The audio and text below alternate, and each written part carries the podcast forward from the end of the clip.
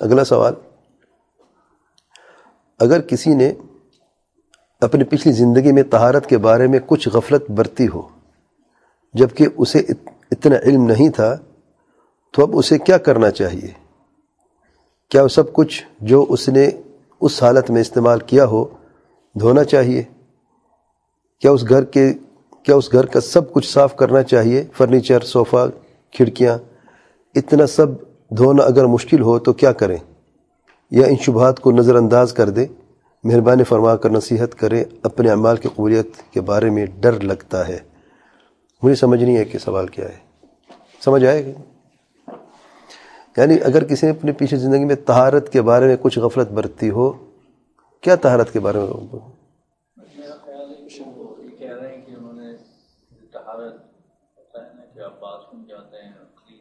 اچھا کلین پیشاب کی باتھ روم کی حد تک ہوتی ہیں، اب صوفے تک، فرنیچر تک کھڑکیوں تک، کہاں جاتا مجھے نہیں پتا۔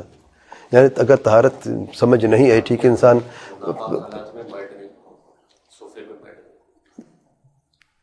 یار اتنی اتنی بھی کوئی ہو یعنی صوفے پہ پیشاب تو نہیں کر دیا نا؟ یعنی وہ کھڑکی تک وہ کیا مجھے سمجھ نہیں آ رہی۔ حضرت اکبر۔ حضرت اکبر کی اچھا پھر یہ ہو سکتا ہے اللہ علم یا تو کوئی خاتون سوال کرنے والی کے حیض کی حالت میں ہو اسے پتہ نہیں کہ خون کہیں پہ لگ گیا ہو۔ اب جہاں ہم مفروضی پہ جواب دیں گے اللہ علم لیکن اگر سوال اسی طریقے سے اگر صرف حضرت اصغر ہے یعنی کسی نے پیشاب کیا ہے اور اس نے صحیح طہارت نہیں کی پیشاب سے پیخانہ کی اس نے صحیح طہارت نہیں کی ہے صرف ٹیشو سے کام لیا ہے کچھ اس طریقے سے لاپرواہی سے کام لیا کچھ گندگی بچ گئی ہے تو اس کا جو تعلق یا جو حد ہے وہ کپڑے ہیں۔ کپڑوں تک پہنچتی ہے، کپڑوں سے باہر اب صوفوں تک یا کھڑکیوں تک یا فرنیچر تو نہیں پہنچتی وہ۔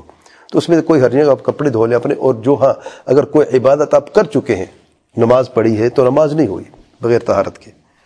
کیونکہ طہارت شرط ہے، اور جو نمازیں آپ کو یاد ہیں، وہ نماز قضا کر لیں۔ قضا عمری بدایت ہے۔ قضا عمری جو ہے بدایت ہے کہ فرض نماز پڑھیں، اس کے بعد دوسری فرض نماز پڑھیں، وہ جائز نہیں ہے۔ تو اگر صرف آپ کو یاد ہے کہ کتنی مرتبہ ایسے ہوا کون سے نماز چھوٹیں تو اٹھیں اگر نماز کی بات نہیں کر رہے آپ، ویسی جنرل بات کریں طہارت کی، تو کپڑوں کی حد تک تھی وہ، اس کا کوئی مسئلہ نہیں ہے۔ نہ صوفے دھونے کی ضرورت ہے، نہ کھڑکیاں، نہ فرنیچر، نہ گھر، کوئی مسئلہ نہیں ہے۔ اگر مسئلہ ہے حضرت اکبر کا۔ حضرت اکبر کی دو صورتیں ہیں۔ یا تو جنابت کی حالت ہو، ہم استری کی وجہ سے جب منی خارج ہو جاتی ہے احترام کی وجہ سے، تو اسے جنابت کی حالت کہتے ہیں، حضرت اکبر ہے۔ ایسی صورت میں انسان جو ہے مسلمان کا جسم ناپاک نہیں ہوتا، اس کی حالت ناپاکی کی حالت ہوتی ہے۔ وہ بستر پہ بیٹھ بھی سکتا ہے، وہ بستر پہ لیٹ بھی سکتا ہے، وہ صوفے پر بھی بیٹھ سکتا ہے، کوئی حرج نہیں ہے۔ ایسی حالت میں۔ اور اگر دوسری، حضرت اکبر کی صورت جو ہے وہ حیض کا خون جاری ہونا، عورتوں میں سے خون ناپاک ہے۔ اگر حیض کا خون کسی جگہ پہ لگا ہے، صوفے پر لگا ہے، یا کسی یعنی فرنیچر پر لگا ہے، یا کسی زمین پر لگا ہے تو اس کو دھونا چاہیے۔ اس کو دھو لیں، صاف کر لیں اور کوئی حرج نہیں ہے۔ اور جو آخر میں یعنی سائل نے کہا ہے کہ یہ ان شبہات کو نظر انداز کر دے۔ نظر انداز کر دیں یہ شبہات ہی لگ رہی ہیں۔ بات صحیح ہے کہ ہو سکتا ہے کوئی شخص وسوسے کا شکار ہو اور اسے ہر بات پہ اتنا یعنی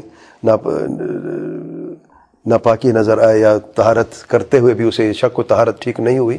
تو اکثر لوگ جو ہیں، بیچارے جو ہیں، وہ وسوسہ کے شکار ہوتے ہیں۔ اگر ایسی حالت ہے، بالکل نظر انداز کر دیں اور کوئی مسئلہ نہیں ہے۔ آپ پاک ہیں، آپ کے گھر بھی پاک ہے الحمد للہ کوئی ایسی بات نہیں ہے۔ واللہ علم